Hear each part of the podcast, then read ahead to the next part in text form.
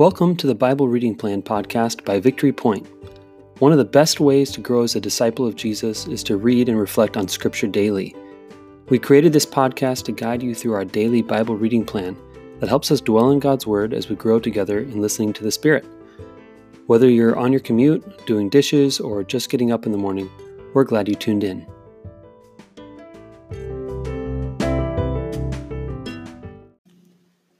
Good morning and welcome to the Bible Reading Plan podcast by Victory Point. I'm Brendan and I'm here with Ruben, picking up on our conversation around this week's scriptures. Today I'm going to read from John 3 1 through 17. And then Ruben and I are going to reflect on it and wonder what is God saying to us? What's some takeaways for today? So thanks for tuning in, and we are going to read this now. John 3 now there was a Pharisee named Nicodemus, a leader of the Jews. He came to Jesus by night and said to him, Rabbi, we know that you are a teacher who has come from God, for no one can do the signs that you do apart from the presence of God. Jesus answered him, Very truly I tell you, no one can see the kingdom of God without being born from above. Nicodemus said to him, how can anyone be born after having grown old? Can one enter a second time into the mother's womb and be born? Jesus answered, Very truly I tell you, no one can enter the kingdom of God without being born of water and spirit. What is born of the flesh is flesh, and what is born of the spirit is spirit. Do not be astonished that I said to you, You must be born from above. The wind blows where it chooses and you hear the sound of it, but you do not know where it comes from or where it goes. So it is with everyone who is born of the Spirit. Nicodemus said to him, How can these things be? Jesus answered him, Are you a teacher of Israel, and yet you do not understand these things? Very truly I tell you, we speak of what we know and testify to what we have seen, yet you do not receive our testimony. If I have told you about earthly things and you do not believe, how can you believe if I tell you about heavenly things?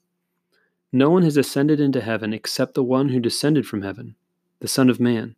And just as Moses lifted up the serpent in the wilderness, so must the Son of Man be lifted up, that whoever believes in him may have eternal life. For God so loved the world that he gave his only Son, so that everyone who believes in him may not perish, but have eternal life. Indeed, God did not send the Son into the world to condemn the world but in order that the world might be saved through him. I so appreciate Nicodemus. Why? Why do you appreciate him? because um, he, uh, oh, we know that he was a, a, teacher of the law. Yeah. He was a Pharisee. Pharisee, you say that? Yeah, Pharisee. Pharisee. Yep. Pharisee. I guess he was very well respected. Yeah. And and he comes even like by night and say, Jesus, I, I want you to to explain me to explain something I don't understand. Mm-hmm. and I relate to him. Like there's many things I I, I wrestle in my mind. Like um, like for example, uh, I guess this this is very um, problematic or like mm-hmm. for many. Why do we need to suffer? Yeah. Uh, I was just reflecting the other day how how many years my my grandma uh, dealt with uh, illness all her life, like forty years. And I'm just like, well, you couldn't have done it like easier, Lord, like yeah, yeah. stuff like that. And doesn't make sense. Doesn't even make sense. So Nicodemus comes to Jesus, came to Jesus and said, "How can how can this be? Like, I don't understand." And Jesus is saying uh, like three times at least I, I i noticed like he said very truly i tell you. Yeah. So jesus is explaining explaining to him like okay i'm inviting you to this reality what i'm bringing from heaven and um, trust me. I guess that's the word of the week. Mm-hmm. uh, trust me. Uh, when i think about this all my my um, uh, this the struggle I have, like the, the question. I don't have any doubt about God. I'm I'm convinced that there's only one God. But I have many questions, and I hmm. guess I can relate with uh, Nicodemus because of that. I have many questions, and uh, that's that's why I appreciate him. Like yes, his we can we can even like think about like low low of him. We can think lowly of low, him. lowly of him, yeah. But I think we I can relate with him. yeah, yeah. I, I I can relate with him also. The word um, curiosity comes to my mind about him. Mm-hmm. He's curious. He he's burning with questions for Jesus, and he feels embarrassed. I think that he is turning to Jesus to ask these questions. He feels embarrassed about his curiosity in front of the other Pharisees, which is why he's going by night. Right. He doesn't want to be seen with Jesus. He would be the laughing stock. He'd be he'd be totally uh, laughed out of his position if people knew he was going to see this rabbi who was so unconventional to talk to him about deep questions that he can't ask anyone else. Um, and yet he comes anyway, and he and he's so curious. Did, have you seen The Chosen? Not yet. Okay, so uh, for anyone who's listening to this, uh, The Chosen is a, a, a series.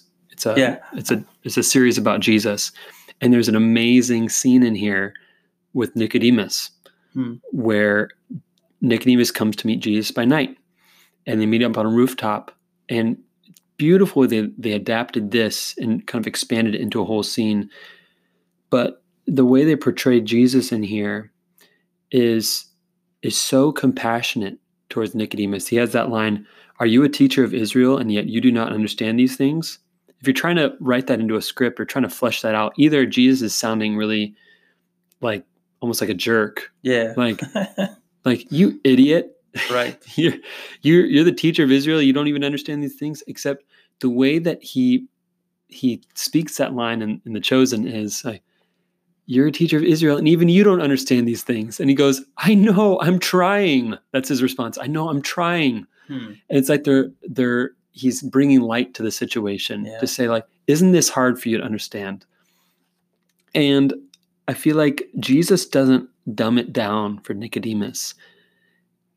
There's other instances where he makes he makes the gospel message really simple and where he uses a, a parable or an allegory to help farmers understand this stuff.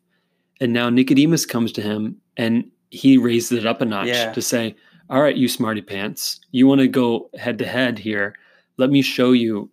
Let me show you. I'm going to pull out some images from Moses with the serpent. And, you know, like uh, I'm, I'm going to, I'm going to pull together some really interesting, you know, language about the spirit and wind and birth.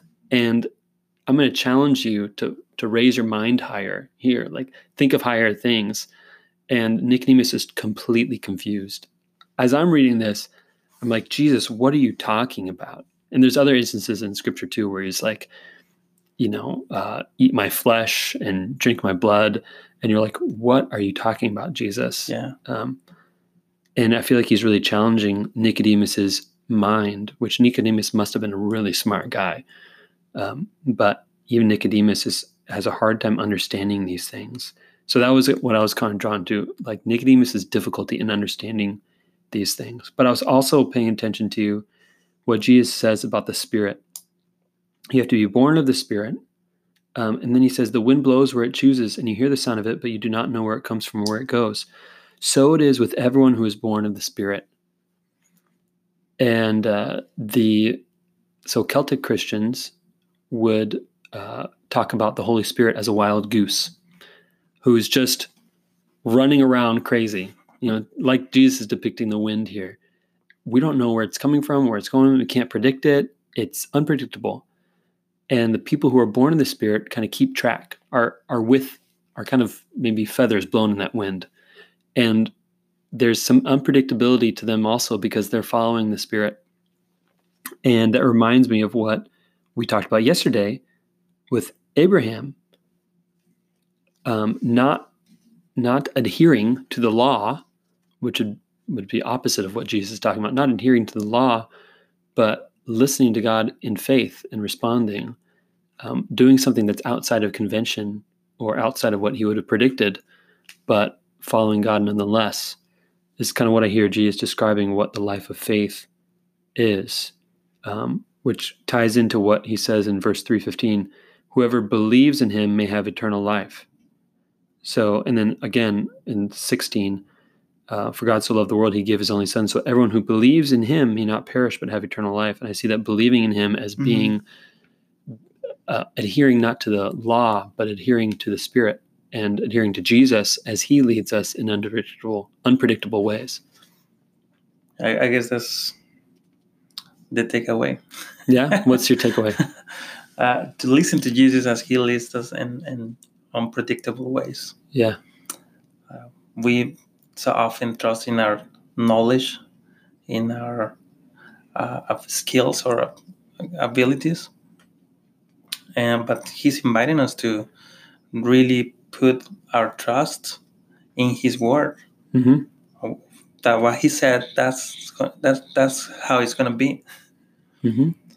you know and i think that's really hard sometimes because yeah we want to do as we know supposedly that is the best way to do it but yeah, best practices, best practices. Um, logic um, prescriptions. Not, I don't mean drugs. I mean like anything that's prescribed yeah. or uh, outlined sounds and looks smart and wise to the world. Um, I think of that with discipleship. There's a lot of kind of 10 steps towards this or five ways you can yeah. get back to a healthy relationship. And th- there's, there's good wisdom in that. You know, I'm not knocking that. But sometimes what God is asking us to do is not so conventional and may go against what we would think would be logical or wise or prescribed that you're supposed to do. Right. So um, I think it's important hear Jesus' words say, people who are born in the Spirit are just as unpredictable as the wind. And that can be frust- frustrating to the systems of the world, even to churches, you know that can most churches, ours included probably, um, are expecting people to act predictably, you know. And when we're born in the Spirit, we kind of break out of that bond a little bit and are able to follow God um, regardless of convention. I don't know. Right. Yeah, and then um, I think it is just important to to stay like uh, firm in our convictions uh, it just reminds me like that there's many churches like they try everything hmm. to bring people to, to the church and nothing happens but i think uh, um, uh, what i hear from, from this uh, phrase that uh, um, it comes from oh what, what is it? the the wind blows where it chooses and you hear the sound of it but you do not know where it comes from or where it goes. And I think uh, uh, when I think about that, I, I have my prescription for life. Mm-hmm. and, and what God is inviting us here is uh, to have that relationship with Him that create convictions. And even though uh, there are circumstances that we may not understand, uh, He'll be there. He'll be faithful to his word and and that should be our rock like mm our, our foundation for life i don't know if that makes sense yeah it reminds me of uh, i don't know why this is coming to mind but when jesus says um, you know how to read the signs of the weather you know you you know you can tell what it's if the red sky is red you know, you know what's going to happen or rain or but you don't know how to read the sign of the times and jesus mm-hmm. so i I contrast that, say it's not that the people who are born in the Spirit are just blown and tossed in the waves, like uh, Paul says later in, in New Testament, like tossed to and fro, right? Um, but but they know how to fix their eyes on on Jesus. They know how to follow, like a like a lamb. Even like Jesus uses the example of him as a good shepherd so the sheep follow wherever the shepherd goes. Mm-hmm. And that that might you know they don't have to worry about where they're being led. They just look to Jesus and or to the shepherd and they are led wherever. So that's the image I have in my mind of this of the spirit Jesus' spirit leading the people who've been born of the spirit in unpredictable ways as they focus their eyes and and listen and obey and believe. Yeah. I agree with that. I, I really appreciate that Jesus always compares us with sheeps. yeah. because, the, I mean, we're incapable doing what he does. Mm-hmm. So it's just really a, a comfortable place mm-hmm. just to be there and recognize his voice. Yeah. I don't have to worry about anything. It's okay. It's just, yeah, it's okay. It's, it's enough just to be a sheep. You are in crisis, it's okay. Yeah. God is still king. yeah, that's good. To At know it the doesn't end, rest in our hands. you have, you have uh, victory. Yeah, that's good. All right, let's kick out of this wave. Tomorrow, we're doing uh, Matthew 17. See you tomorrow.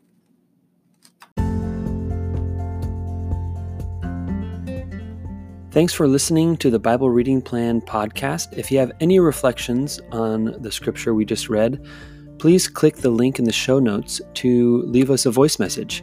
We'd love to hear from you. Let me send you on your way with a blessing. The Lord bless you and keep you. The Lord make his face to shine upon you and be gracious to you.